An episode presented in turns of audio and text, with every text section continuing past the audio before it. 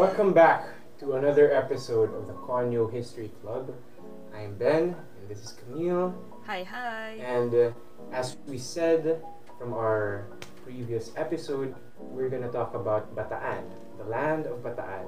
And uh, a couple of disclaimers, as we said earlier, kung pa namin, if we haven't mentioned it before, but we're just um, average undergrads, you know, under, undergrads who dapat trabaho. Who didn't, who didn't, no who didn't take history? Who didn't take uh, a course in history, but are just enthusiasts? We didn't take a course in history. You know, the history majors. yeah, We're just enthusiasts. we're just we're just having Yeah. fun. You were Hopefully, saying. you guys are having fun also. Yes. Um, yes. Again, we're the goal of this podcast is really just you know enlightenment and certain aspects in history and culture na don't get shown a lot in our textbooks or in our classes. You know, in elementary and high school and maybe even college. Mhm. So we just want some clarity, just like you do. So, you know, join us as we try to uncover uh, more, more about our culture and history. So yeah, let's get to it. I'll give a few um, background just to give us an idea of the place that we're talking about. Um, ben, do you know where Bataan is found? Of course. Because I- ng for yung ano ko eh. 90, 95 pala. 95 yung ano ko eh. Kaya kasi ko eh. Akala ko ba 98? Nin- 99 na pala. Yun, yun. Pataas ng pataas talaga. So, sa, sige, saan, sa, nasa ang Bataan? Um, if I recall correctly, Bataan is around um, Central Luzon. You know, maybe region region three, around region three. I don't know, I don't know why I asked as if I'm quizzing you. It's not like I know the answer. So, I don't know why I asked Ay, it hindi, na parang quiz. it's not like I know where. I think region 4A, region 4A Calabarzon. Tama ba? You don't, you don't have to be so specific. you can just say Central Luzon. I'm gonna accept Central Luzon as the answer. Actually, hindi pala. Hindi pala siya Calabarzon. Batangas pala yung ba. ano ba yan, Ben? Calabarzon. So, region 3 pala. I mean, I think everyone knows about Bataan, or at least for Filipino listeners. Everyone knows that Bataan is a central part of our revolution. Revolutions, plural. A lot of stuff happened in Bataan. Most notably, probably, is the Bataan Death March. I wanted to talk about but the Bataan Death March actually, but I decided not to because it's something that a lot of people already know about. And if if you wanted to know more about it, it's it's fairly easy to find more stuff about it. Uh, one of its most famous stories is the Battle of Bataan. Also notable a notable part of Bataan is Corregidor. So I'm sure everyone's heard of Corregidor. It's a Um, beautiful place. yeah, but I chose I chose to look for a different story because yun nga, it's fairly easy to find research or accounts about those events. I'm not saying that they're not as important, but yun nga, if if you wanted to know more about it, it's easy to find um, sources about it. And I wanted to It's talk about yeah. online. I wanted to talk about something na, that isn't well known. At least for me, I didn't know about it before I researched about it. So I wanted to share this event that I found with you guys. With that, tonight I'm going to be talking about the Abucay massacre. As I mentioned a while ago, I initially wanted to talk about the Bataan Death March because it was really interesting for me and I remember that my relatives used to tell me stories about the Japanese occupation. But even though I think it's a very important and interesting part of our history, uh, a lot of people already know about it or a lot of Filipinos already know about it. So maybe in the future if you guys want, we can talk about it also as uh, as maybe like a full episode because when I searched about it, the whole history of it was really long. Parang it There's started so many accounts. yeah, so many accounts and it started from a war spanning years talaga. So we can talk about it maybe as a full special episode or something if if people want that. So leave a comment if you if you want us to talk about the history of the Bataan Death March. And if you like our content, please subscribe and like this video. Yes, please do. Okay, so I wanted to share this piece of history with everyone, but I have to make a disclaimer uh, right now that there aren't a lot of accounts regarding the events of the massacre itself. As in, I wasn't able to find any personal accounts, but I was able to look for at least the circumstances surrounding the uh, the event. So with that, I'll I'll get to it. Okay, so you remember when the Spanish colonized the Philippines, right? Do you remember? Of course. I remember it like it was yesterday. um, around 1565, the Spanish colonization of the Philippines began. But during that time, the Philippines wasn't the only country that Spain had been occupying. In addition to the Philippines, Spain was also ruling over the Dutch. And because of that, the Dutch were justifiably pissed at Spain, and the two countries had battles which eventually led to the independence of the Dutch from Spain. But before that happened, towards the tail end of the Dutch revolt, and before they were able to gain their independence from, from the Spanish, they started trying to invade and loot Spanish colonies, which included an attempt to invade the Philippines. Kasi nga, we were part of the uh, unlucky few uh, unlucky few countries or actually hindi few eh. ang dami like most of the Wow. world 'di ba most of the world they they colonized is that right so you're saying the Dutch tried to invade yeah the Philippines? yeah i didn't actually didn't know that before i looked for this i Wow. looked for this story I didn't. I, I I know of the main three. So the Spanish, the Japanese, and the Americans. I know of those three. Uh, so that's why I gravitated towards the story kasi who knew na meron pa isa pang contender in trying to subjugate the, the Philippines. so um, they attempted to invade the Philippines. Maybe it's kind of like um, parang ginagantihan nila yung Spain. Parang I hate you, so I'm gonna take this country na wala namang ginagawa sa atin. And this Um, is around what year? Uh, they tried invading in 1646, so around 80 years after the Spanish colonization.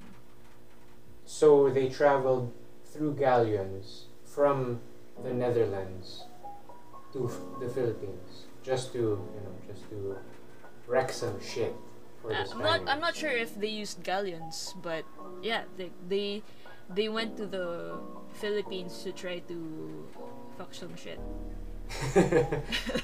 Wow, yeah. talk about revenge. I am gonna go to one of your colonies and I'm gonna fuck shit up. yeah, exactly. it's gonna be the ultimate revenge. Exactly. So in 1646, a Dutch squadron attacked Zamboanga and then came north to Luzon. Although the Spanish were initially unprepared for the attack because two galleons had recently arrived from Acapulco, which were fitted with heavy guns, listen to this. Dominican friars took their places among the gunners and under the protection of the Virgin of the Rosary, successfully encountered the enemy. What? Yeah. And in my notes I I put in I put in in parenthesis friars go brr. so they won. The friars won. They were able to push away the Dutch invaders, but it seems that that victory was short-lived because only a year later another fleet of 12 vessels entered Manila Bay. But again, they failed to take Cavite. They tried taking Cavite and they failed. So they landed in Bataan. What was left of the force, they went to Bataan. And there they stayed at the coast of Manila Bay in the vicinity of Abucay. During which, according to the Franciscans, numerous churches and convents had been burned by the Dutch. So, yun nga, I guess, from head canon, from my head canon, um, the Dutch were extra pissed off kasi they kept getting repelled, so they wanted to hook shit up more. So they just started burning things. Um, Bitter sila. things. Huh? Bitter sila, yeah. Bitter sila. yeah. I think parang it, it, it comes off to me as like the the Dutch are like jealous that they were emancipated. What? na parang, alright, kayo na lang yung colony ah, ha, putang na, ganun. Why would they be mad? no, no, they were like, like, I, I don't understand, like, why would they go to the Philippines and fuck shit up for people? I think they were they were trying to because this was during the time that they weren't independent yet. They were Ah, they trying weren't. they weren't yet. Pero this was towards the tail end of the revolution na of the Dutch. Like, like I, I don't really get it, because if they're not independent yet, then why are they, you know, interfering in other people's affairs? Like, why don't they settle their affairs first? I think they were I guess uh, yun nga, I wasn't able to find a lot of sources. Um, pero um, during that time they were under the Spanish uh, Spanish power, right? So they were trying to I guess um, they were trying to fight off the Spanish by I guess weakening their hold in some resources. I guess that's how I understand it. Because if one of the main reasons why the Spanish uh, was so hard to fight against was they had so much resource. Parang they had so many colonies na it was it was virtually almost impossible to fight against them with such limited resources. So I guess in kind of a in a Mhm. in a strategy uh, point of view, it would be smart to try to cut off resources which they got from their colonies. So it, they would try to to destroy and loot those colonies so they could take those resources for themselves.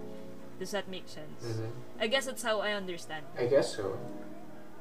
So parang, I mean, I, I, parang I see the connection. Mhm. Parang, yes, the, we would be like a big source of, Mhm. you know, manpower and maybe like firepower. Mhm. Like we would be like an industrial, um, industrial weapon for the Spanish in terms of colonization. So parang, it would make sense that the Dutch would try to destroy that, but like you know, it just doesn't make sense to me because apparently we're like so far, That's true. and um, I guess it's if Yes. we're if we're if we're looking at it from our perspective. Let's say if they had resources that were the same as ours, which is not a lot, like very limited resources, we wouldn't even think about trying to wrestle resources from the Spaniards from other countries because eh, we didn't even have we didn't have vessels to to travel that far. But if we're going to think of it as they had ample means to to try to invade i think it would be a good strategy because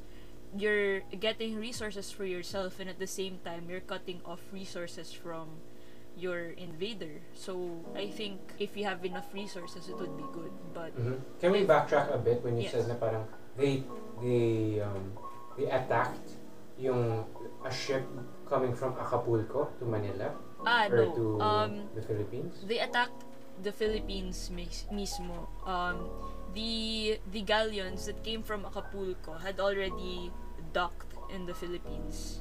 So I see. they were they were they were there. Uh, imagine okay, so imagine like the galleon ships were just there chilling, chilling on the waters, and the friars were also just chilling by the docks. I guess the heavy guns were on the galleon to try to prevent pirates in general, parang while they're in open sea. But once they've docked, they had to protect the land, I guess.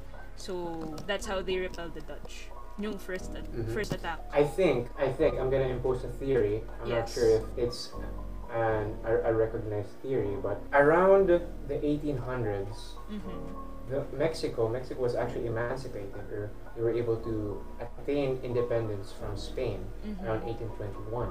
Mm-hmm. So I'm theorizing that perhaps the Dutch, in interfering with this Acapulco Manila galleon trade, because it was a settled thing, the Acapulco Manila galleon trade. So by interfering with this trade, they would secure secure the independence of Mexico and thereby weakening the forces of Spain in the mm. process. I guess it could be a theory, but it's kind of too far down the timeline because this happened around the 1600s and the the Dutch were emancipated. They got their independence around 1647 1645 something around that Mm. time. So I think that's too far down the timeline. But it's possible that they were trying to disrupt those trades in an effort to try to lessen resources to Spanish which yes, exactly. diba? So, i um, in terms of strategy, I think it's pretty sound, especially if you have enough resources for it. I think it just seems a bit far fetched for us because during our time, I mean, not our time, but like during the time when the Philippines was revolting against the Spaniards, we didn't have a lot of resources because by that time the Spanish had a strong grasp over any kind of resources that the revolutionaries would need. hmm So, So- when when what was the time period between the the invasion, the attempted invasion, invasion and the actual independence of the Dutch from Spain?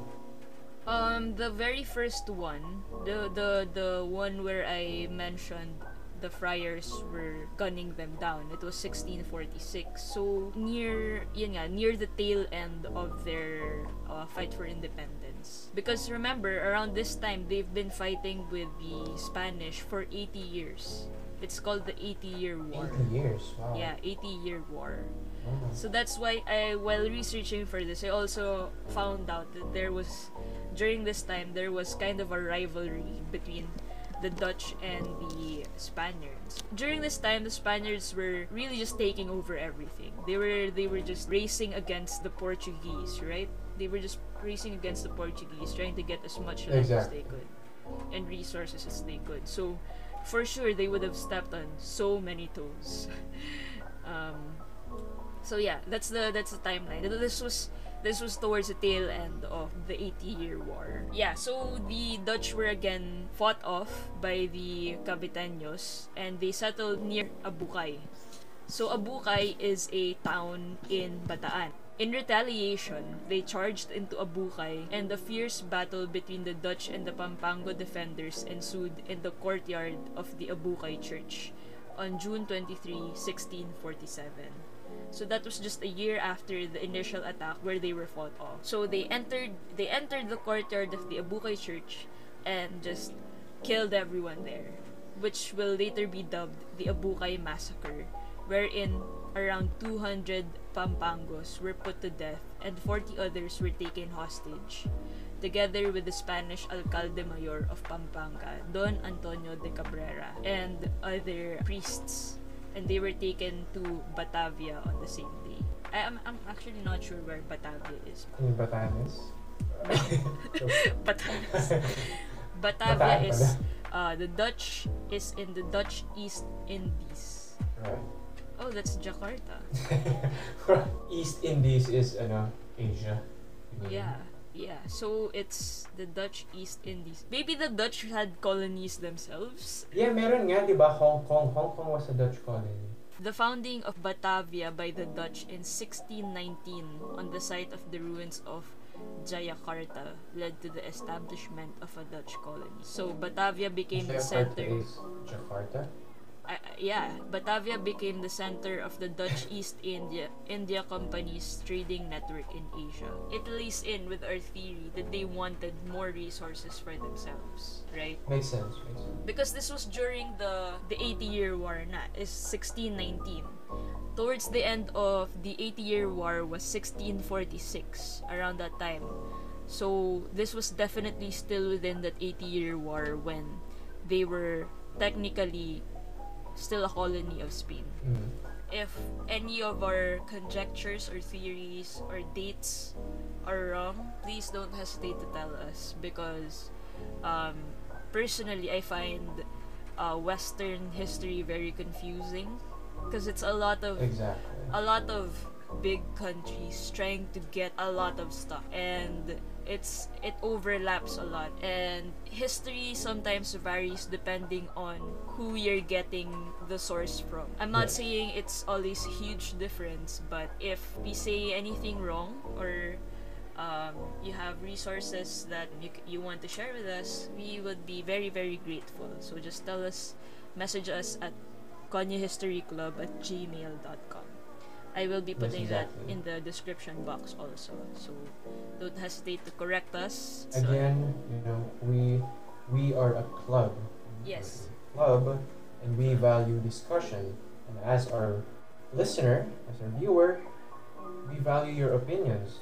And if you have a a differing opinion, you think that um, we are wrong, or there is actual um, data, you Mhm. know, actual information regarding certain information that we're talking about, and we are in, you know, we are amiss Yeah. on, on these topics, then feel free, you know, feel free to comment or message us in our email to correct us. Again, uh, the the motive, the end goal, the end goal of this podcast is for everyone to learn something. And Yeah, of course, we don't want to propagate us. the wrong information. Yes, exactly. So, So again, if you have anything, if anything with credible, credible reference, credible Yeah. information that you want to enlighten us feel and everyone else. So, yeah, the Abucay massacre was the event where 200 Pampangos were put to death and 40 others were taken hostage. And they were taken to Batavia. So now we know that Batavia is uh, Malaysia, which was a colony of the Dutch. So again, the Dutch were uh, repelled from Abukay by Filipino troops. But sadly, I wasn't able to find any research or accounts regarding the hostages that were taken. But uh, later, Diego Fajardo Chacon, who was a Spanish military officer and governor of the Philippines, quote unquote, was so moved by the tragedy and gallantry of the heroes of Abucay that he exempted their widows and children and siblings from paying tributes to the colonial government. And in parentheses, I put, kind of nice of him to do that, but also they're colonizers, so maybe not so much thank you. exactly. It's kind of like thanks for the thought, but also you're colonizing us, so maybe not really thanks. Um, so when the chief executive prayed to the king to, to approve this decree, His Majesty exceeded him in generosity by extending the exemption in perpetuity. And in um, to quote him, he said, "To all the natives of the province of Pampanga for demonstrating the love and fidelity with which they have served me in the past in times of war, and with which I hope they will continue to serve me henceforth." And in quote in, in parentheses again I put again nice but also colonizer so also not thank you. so um Fuck you. parang the sentiment is nice but also you want us to serve you like lesser lesser people so maybe not in summation that was the story of a time when the Philippines had been caught in the middle of the conflict between Spain and the Dutch. And as we will see in our future discussions of our history this won't be the last time that the Philippines will be caught in the crossfire of two other countries. Um, other notable notable events that happened in the church was that not only was it a place where a massacre took place, but 200 years later, on the 16th day of September in 1852, the church was damaged by an earthquake which it had survived. Then 18 years later, it was destroyed by a fire, 1870 and later revived and reconstructed. But a good uh, a good thing that came from the church is it was one of the earliest printing presses in the Philippines, which operated in 1610, where Tomas Pinpin, do you know Tomas Pinpin? Familiar. Yeah. Thomas Pinpin, who was sometimes referred to as the Prince of Filipino Printers, who learned of writing and printing, and he was the first Filipino to publish and print a book which was titled Librong Pag-aaralan ng mga Tagalog ng Wikang Kastila. Di man lang Bible. He was the first uh, Filipino to print. I mean, I think the first book that was printed was the Bible, right? Like the Doctrina Christiana. Probably. I think, ko Bible. I think that was the first one that was printed. But the first uh, Filipino printer was Tomas Pinpin. And this was the book he published. So yeah, that's the Abukay Massacre. Very, very interesting, ano, at least there is one person, one thing na parang first in Bataan. Ganun. Yeah. First in Bataan. Only in Bataan. I think he has a museum in Bataan, if I if I'm if I recall correctly. He has a museum Mhm. there Yeah, I think they preserved a a printing press of his. sa Bataan. Yeah. Yes. Ayun. So, any thoughts? Are you sure though kung colony talaga yung Dutch? Yeah, yeah. Ito.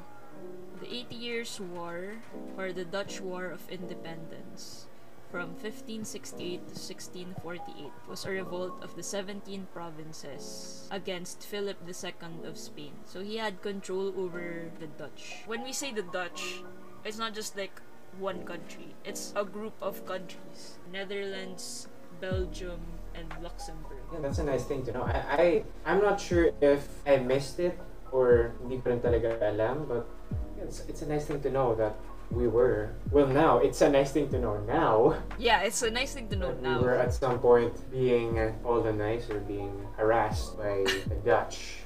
I mean, it's not like nice, nice. It's just interesting to know. So when you say nice, Yes, like, it's, oh, yeah, it's, it's interesting. it's yeah. interesting to know. It, it makes you wonder, like, what if? What if we were like a Dutch colony? Maybe we would be like um, Hong Kong, perhaps. You know? Perhaps. Maybe, maybe. Who knows? We allowed to be colonized. I mean, personally, I like us. I like the Philippines having a lot of different cultures, but at the same time, nadadilute yung our own, our own sense of identity. Personally, parang I know it's there's still things that we can do to preserve our own culture, like fostering relationships with indigenous communities, indigenous tribes. But I think may ano na kasi tayo eh, um, colonial mentality na eh. So, it's kind of it's kind of hard to overturn years of conditioning already. Although I would love to to see more of our own culture. But I And- think ano eh, it's part of our identity na as Filipinos to have a lot of cultures because it's what happened to us eh, in our history. So I don't know. I don't know what I'm trying to get at, but I guess I should say that I'm happy with our culture, but at the same time I'm not. If that makes sense. hmm I mean, yeah, another issue that keeps getting brought up in many discussions regarding colonialism and Filipino identity is yung, you know, regionalism. You know, the fact that we're segmented and divided into different areas, different regions, and we're defined by these regions. And and in a way, you know, parang there's discrimination, there is stereotypes, and I think that's one of the things that Rizal probably, you know, thought about when he was saying that we're not ready for a revolution because we're not, we don't have that identity yet. We don't have that single Filipino identity. To to go against Yeah. the the Spaniards, our colonizers in general, Mm-hmm. to rise up as Filipinos. And we didn't really understand that then. And we were just in the mindset that we didn't want any, you know, colonizers or, Yeah, we want to or be slaves or, or any masters. We don't want we didn't want to be slaves. And we were thinking for ourselves. Yeah. And there was I read an account of this friar um, who was, you know, pro Filipino at that time. Wow. He was pro Filipino. I, I I I forgot his name, but Mhm. I'm assuming he had this stereotypical um, Spanish. name. Spanish name like um, Alfredo. Are you- Padre Alfredo. Are you just thinking about food? Something with a oh, ganun, Alfredo. uh-huh. Alright, alright. I'll accept it. na hindi Pedro. Hindi Oh, with na, na hindi Pedro. exactly. Mhm. And um, he was one of the pro Filipinos at that time, and he was a witness when the Filipino Revolution broke out and uh, was actually successful, and it was around in the 1890s. 1898 or 1899 Mm-hmm. where most friars were being you know gathered because if there's one thing that we know from Filipino history is that Filipinos really hated the friars. Yeah. They abused their power, Yeah. they manipulated people, Mm-hmm. they took advantage of people, etc. So they really, you know, took their time in assembling the friars. They they had their pleasure in getting back at them. Mm-hmm. So, you know, being one of the friars captured, he was he, he saw things at the end, towards the end of the Spanish rule, and being one of the you know Filipino um, pro-Filipino friars, you know, he survived. He Mm-hmm. survived the the onslaught until around 18 no 1921 I believe Uh-huh. and uh, what he saw in in the midst of the chaos was that Filipinos and Spaniards in the end you know they fought for themselves. You know they prioritized the connections they've made the families they have the communities they belong to. Mm-hmm. and that was the priority not not as a single unit not as a single country but they had to be free or independent from an oppressor. And and that, that that's when that was one of the things that again just added to the argument of Rizal that we didn't have a single identity that we were too focused in our personal well-beings. And that was one of the reasons why you know the the revolution failed was we didn't think as one. And i think if as an entire country if we had a single mindset if we agreed in something we may have had better better outcome in the decisions we made. On the flip side, though, I was also thinking that I think there comes a point, and it definitely came during that time that you're just fed up of of the governance that you have. That that was the that was the kind of the central, the uniting forces that we're fed up with that kind of governance, and we're gonna do what we can to break away from that. And but I do agree that we didn't have and maybe to some extent we we still don't have that kind of national identity. Maybe because like we mentioned in our previous episode that the process of colonization was was done through the erasure of our own culture to some degree. it's true So, along with that came came the erasure of our own uh, national identity, which we could have cultivated had we been given our own space. If we weren't colonized, if we were able to cultivate our own culture without any interference from other countries, I would have I would definitely love to see that culture. But this is our history eh. we are not just a combination of our colonizers, but we changed, we molded those cultures into our own. And maybe that's what makes us Filipino, right? exactly Makes sense. And I, I mean, yun rin naman talaga. I mean, yun rin yung parang strategy, strategy, strategy ng Spaniards, like divide and conquer. So parang literally, we were divided Yeah, and they just reinforced that division between us. yeah. And uh, you know, y- you can tell rin naman, like for example, in the in the Katipunan meetings, there was there was tension between several groups Mm-hmm. from different provinces Yeah. you know that they were you know they, there were stereotypes, superior. eh? there were stereotypes even then Yeah. and if you'll recall from from from the past from the past episode you know, the Moros from south southern Mindanao from Sri Lumay they we could consider them as Filipinos now but then you know they, they were considered to be outsiders you know? Mm-hmm. Mm-hmm. we we didn't have like a collective collective mindset that this entire area, this entire archipelago, seven thousand one hundred plus islands was the Philippines. We didn't have that identity yet. Yeah. So our mindset was that this piece of land that we're occupying, minus the water, was just our area. Mm-hmm. Any other area was a different area, was a different country or Yeah. tribe, for example. So I think that this this um, archipelago was really a circumstance, an unavo- un- unavoidable circumstance that our ancestors had to had to deal with, which caused you know, further uh, inevitable divide, Yeah. uh, which uh, pervades or prevails even now. Yeah. You know, parang there's always this argument that ah Luzon, Visayas, Mindanao. There's always this argument like who's better, who's imperialist Manila. Yeah. You know, there's always always that argument. Uh, the Visayas and Mindanao, they, they always have their this chip on their shoulder. And for our listeners, Visayas rin ako. Okay? So, maganda talaga kung nandito si Vera para may ano tayo, may outsider perspective. Mayroon nagki-keep track sa atin. Because otherwise, we'll, we'll be in check. recording. Ganun, parang, oh, We'll oh, be oh, recording tangina for mo. three hours. Uh, hold up. Hold up. Something's wrong. Nothing's making sense. to close my part, that was a very long-winded and quite segmented story of the Abucay massacre, but uh, hopefully it was interesting and it made sense. It cohered. Pero for our listeners, again, Abucay is in Bataan. In case In case it wasn't that. clear. in case you're like, oh, what is Abucay? I thought we were in Bataan. Abukay is a town In in Bataan. Okay? Sobrang condescending. Parang ang sarap sipain.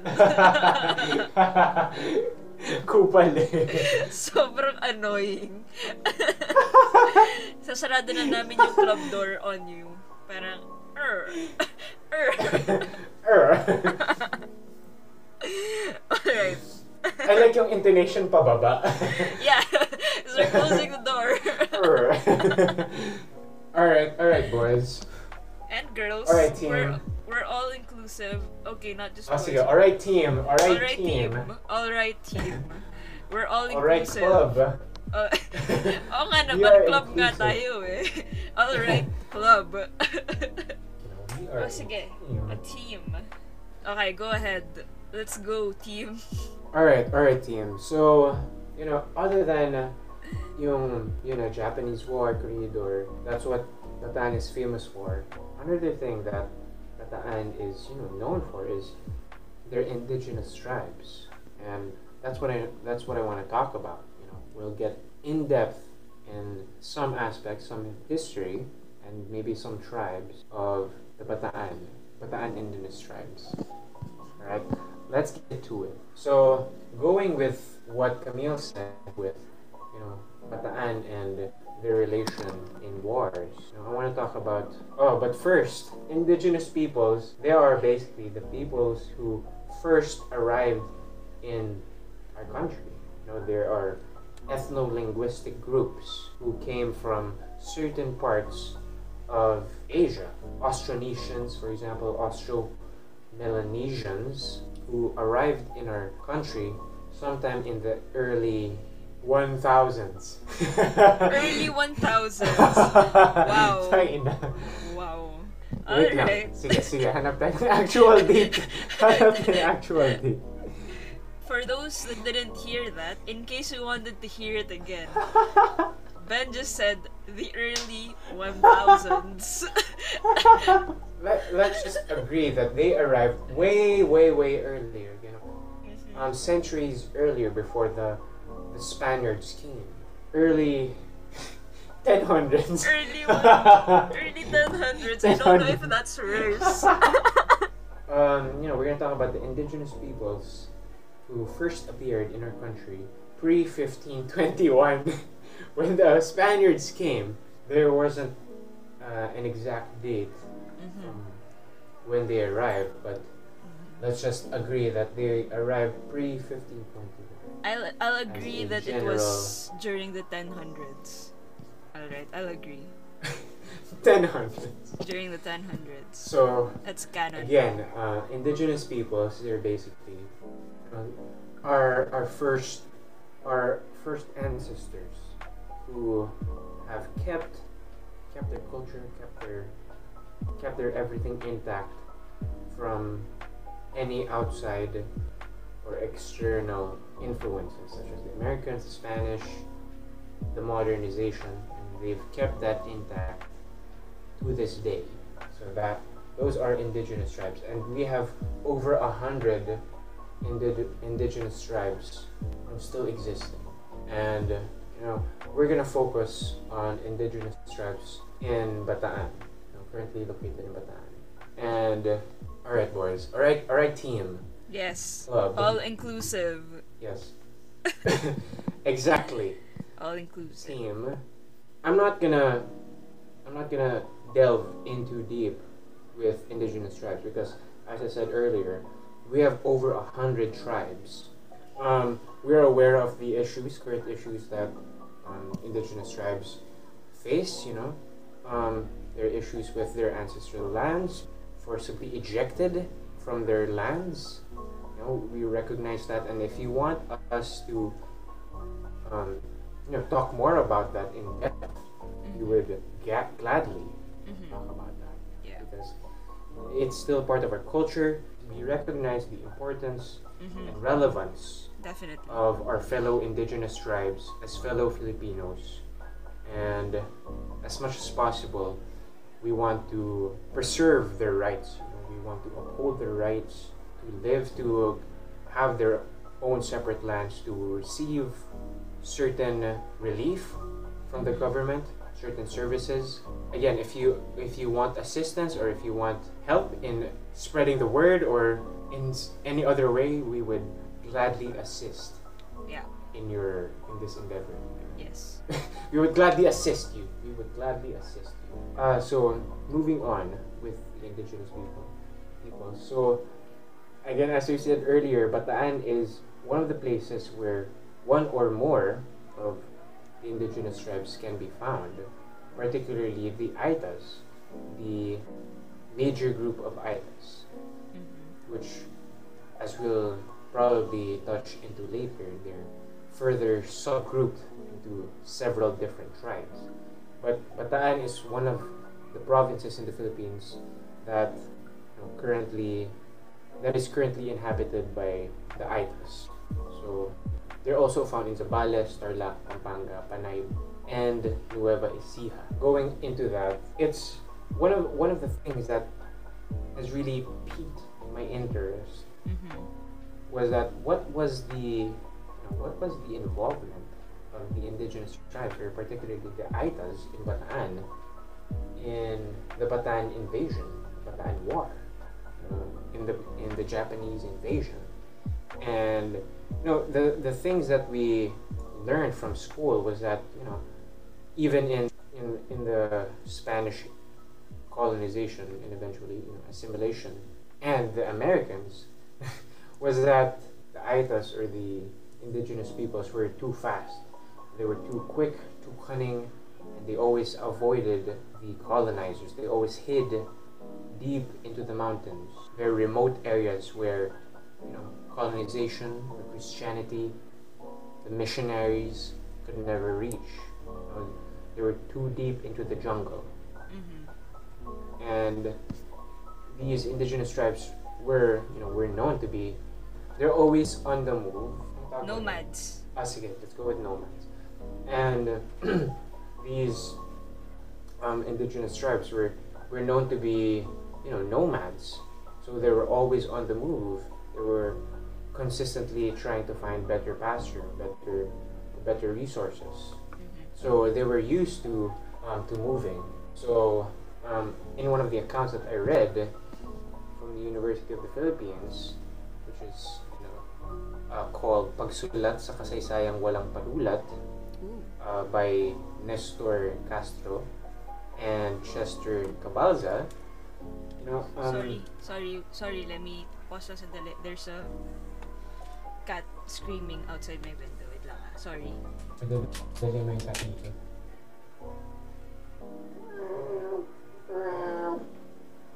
So, I am I back. guess we're Sorry. yes, that's right. Yeah, I was just talking to myself, you know, doing a self-interview, doing self-reflection. Wow. All right. Sorry. There was a there was a an outside cat screaming outside my window.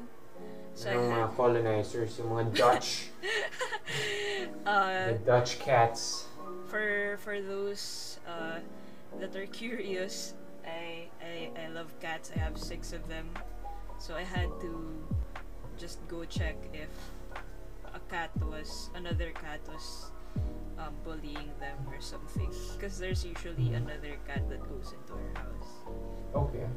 Alright. In this study conducted by you know, Nestor Castro and Chester Cabalza, entitled Pagsulat sa Kasaysayang Walang Panulat, they um, they enlightened me with certain information regarding the involvement of the Aitas and during different periods. And going with with the Spanish Times, um, it was said that there was very very little account of the involvement of the Aitas in the Spanish Times. In in their research, in which they interviewed several Aita villagers, you know, um, leaders, Aita leaders and elders, they gathered that most of the involvement in the Spanish Spanish Times was that Aitas, they were hard to reach, as I said earlier.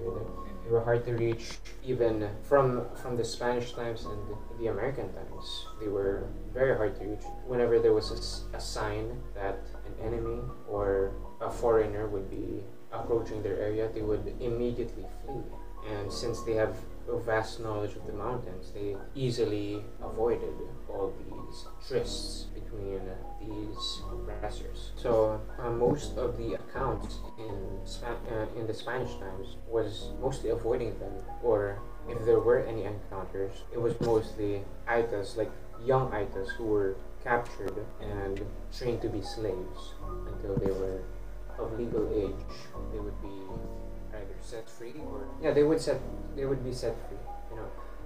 Moving on, at the time of the Japanese, which was the main point, main point of my discussion, there's not much actual, you know, personal accounts of the involvement of the Aitas in in the Bataan War. But at the time when they first heard or first came across of the of any aggression from the Japanese or any Insert. attacks or insurgents from the Japan from the Japanese. And when, when they first heard of the insurgents or, or attack from the Japanese, they quickly fled into the mountains Mm-hmm. and let the Filipinos and Americans do their work. And going to their involvement, as we learn from history, uh, we would suffer major defeat from the Japanese Mm-hmm. and uh, the wounded or the surviving Filipinos and Americans that would escape the, the might of the Japanese and flee to the mountains would come across the the Aitas, very intelligent individuals, and Yeah. they would have constant. They would actually have constant communication with um, several communities. You know, uh, like communities that were not are not um, indigenous tribes. From people from pueblos, they would gather information from the revolutionaries as to the status of certain things. And uh, when uh, the war broke out, they were very, very much informed of the status of the war. And when they came across wounded, you know, wounded soldiers from either side, I mean, from the Americans or from the Filipinos, they would attend to them with open arms. And any any Filipino that they came across, they would actually try to help them. They would help. I think it's I think it's interesting that that they extended help uh, to the revolutionaries because in terms of protecting themselves, they could have just um, they could have just left uh, all the fighting talaga to Exactly. to the revolutionaries. But the fact that they chose to help the revolutionary really speaks uh, a lot about their moral fiber and their um, their courage. Because I assume during that time, if you helped the revolutionaries, you would be considered a traitor yourself. So even with that knowledge, they would still um, they would still extend their help to the revolutionaries, which I think is very commendable.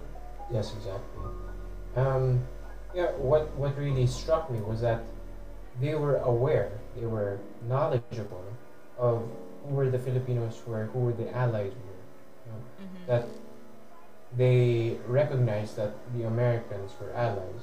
There were several accounts here that they encountered two, two Americans and one Filipino who were wounded from battle, and they just immediately knew they they knew that they were allies, and just proceeded to give them some the care that they needed, and the treatment that they needed, and you know, they were very helpful. They were at that time they were um, whoever they came across with who were allies, they treated them with humanity Mm-hmm. and uh, took care of them.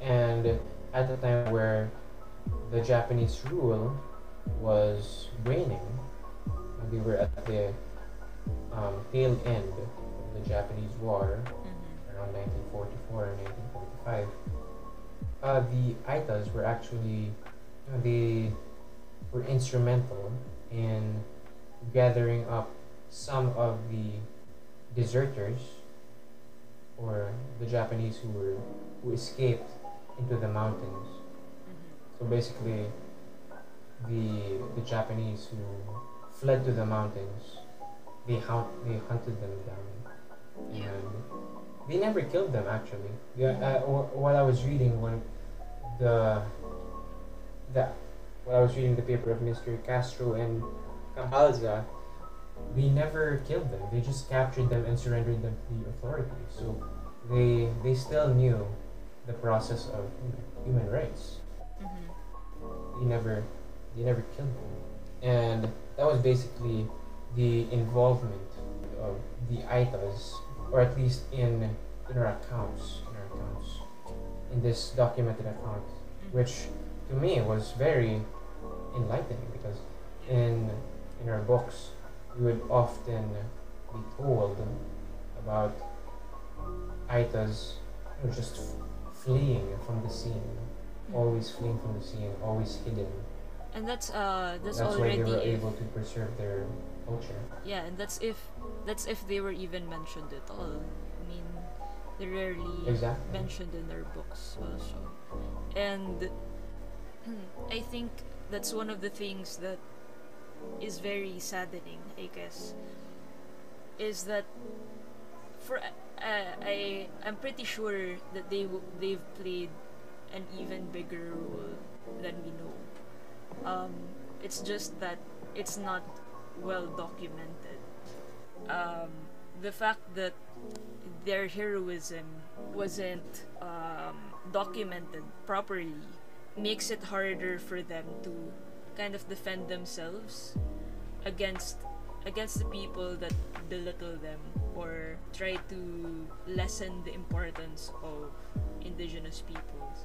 I guess what I'm trying to say is if us shedding any kind of light uh, or sharing information that can help them show people that they are that they are an important part of our culture and that they have been here helping us helping us thrive for decades and millennia then we would gladly do our part towards Yeah, I, I wanted to end with this segment with this discussion with the Aitas because, in case listeners are not aware, uh, most of our indigenous tribes and even the world's indigenous tribes are continuously being discriminated on and they're quickly um, disappearing. Their cultures are not being retained. They, their lands are being stolen Taken. from them.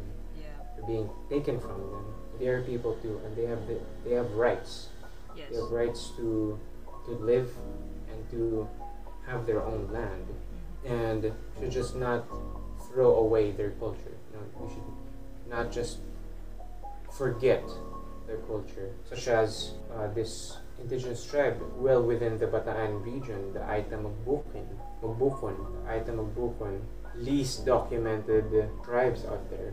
There's a study from Mr. Neil David entitled The Magbukon Literary Arts Among the Aitas of Bataan, Philippines, in 2014, wherein he highlights that most of the the culture, the culture of the Aitas or the Aita Magbukon tribe is only being preserved within the adults and slowly the, the youths are learning are only learning Tagalog, not their local language. Uh, and even their local songs, local legends, local myths are being translated into the Tagalog language.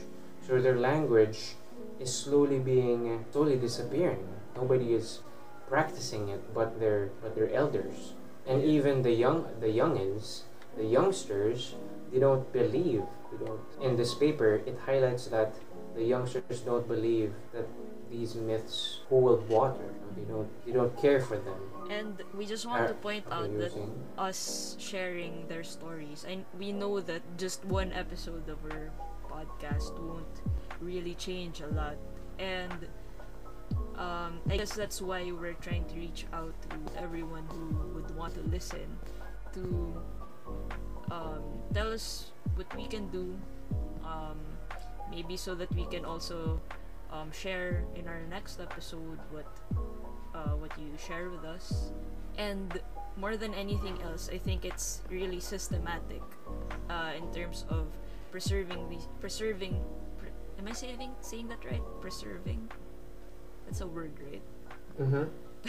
yes, that is a word.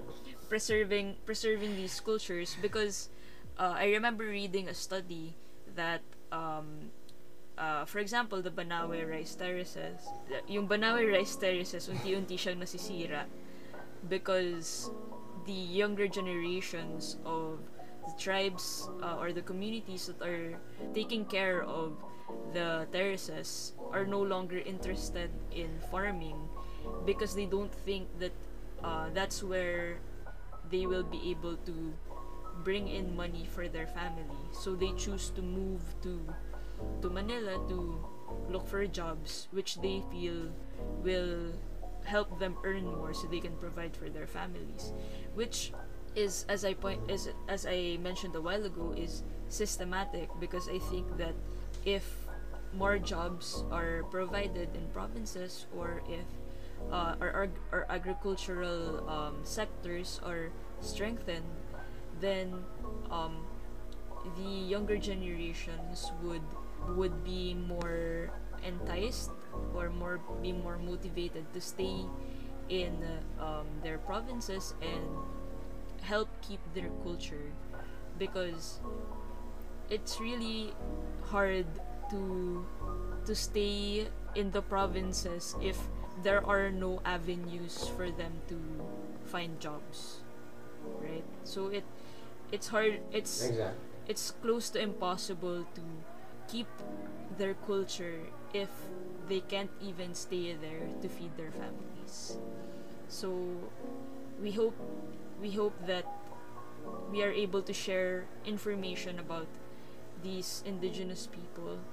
And but more than anything else we hope to call attention to their plight to their hardships because um, it's really systematic i believe Exactly. I mean, this is this, this what we're saying.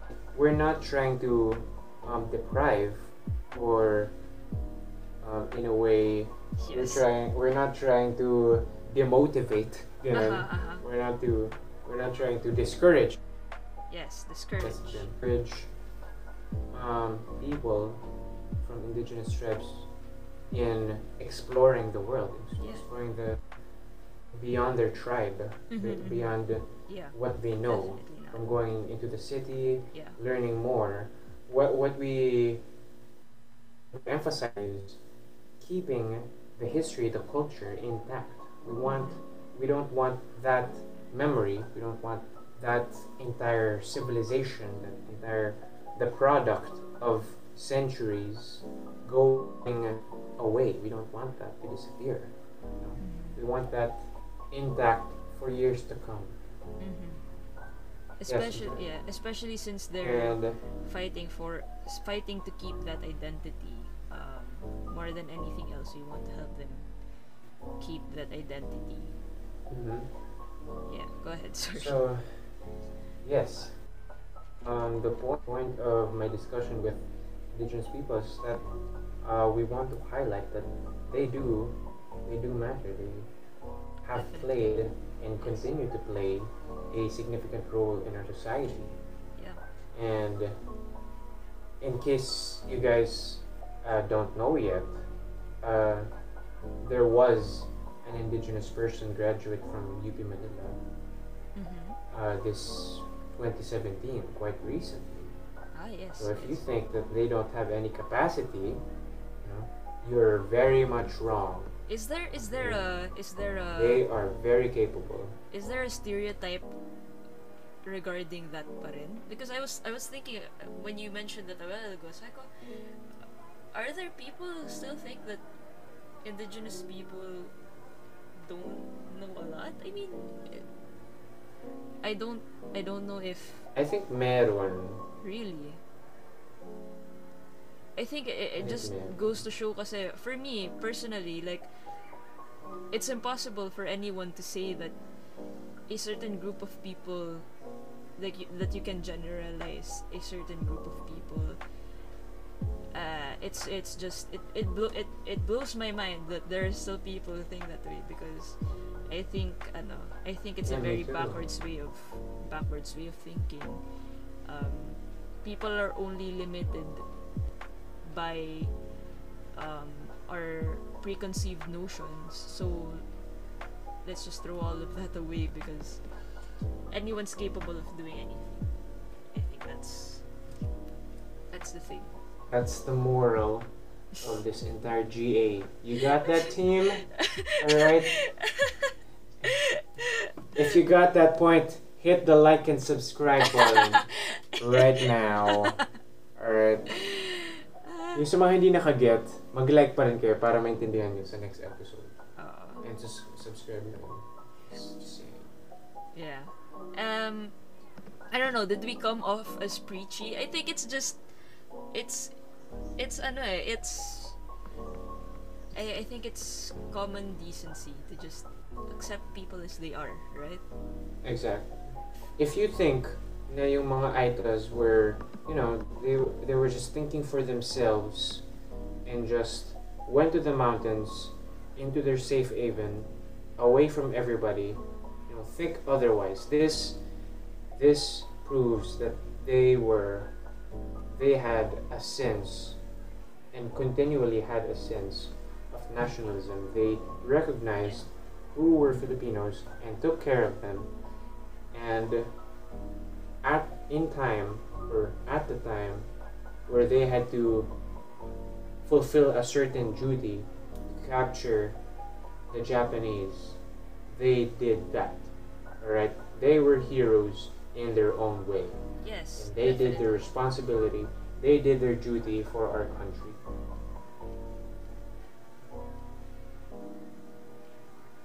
um, we also wanted to introduce a new um, segment to our podcast called Conyo History Cinema.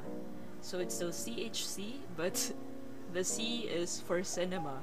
Because next week we will be um, watching a movie or an episode uh, while providing commentary as we watch. So join us next week, but next next week we will still have an episode similar to one we just had, where we will be sharing our um, the stories that we researched or events that we researched from our Philippine history.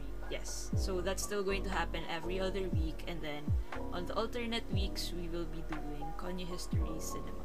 Again, this is Ben and Camille of the Conyo History Club. Behind the scenes, we have Vera. Alright, she's been silent this entire time, just just observing. You know, you think she's not there, but she is. He's there. She's right behind our you right now. Turn around. There she is. Thank you for joining us for another session of discussion. Another fun session of discussion about history, culture, of people, of indigenous peoples, and we hope to hear from you. Plug Twitter. We also have a Twitter account now at Conyo History Club. Stay safe and please come back. we love you.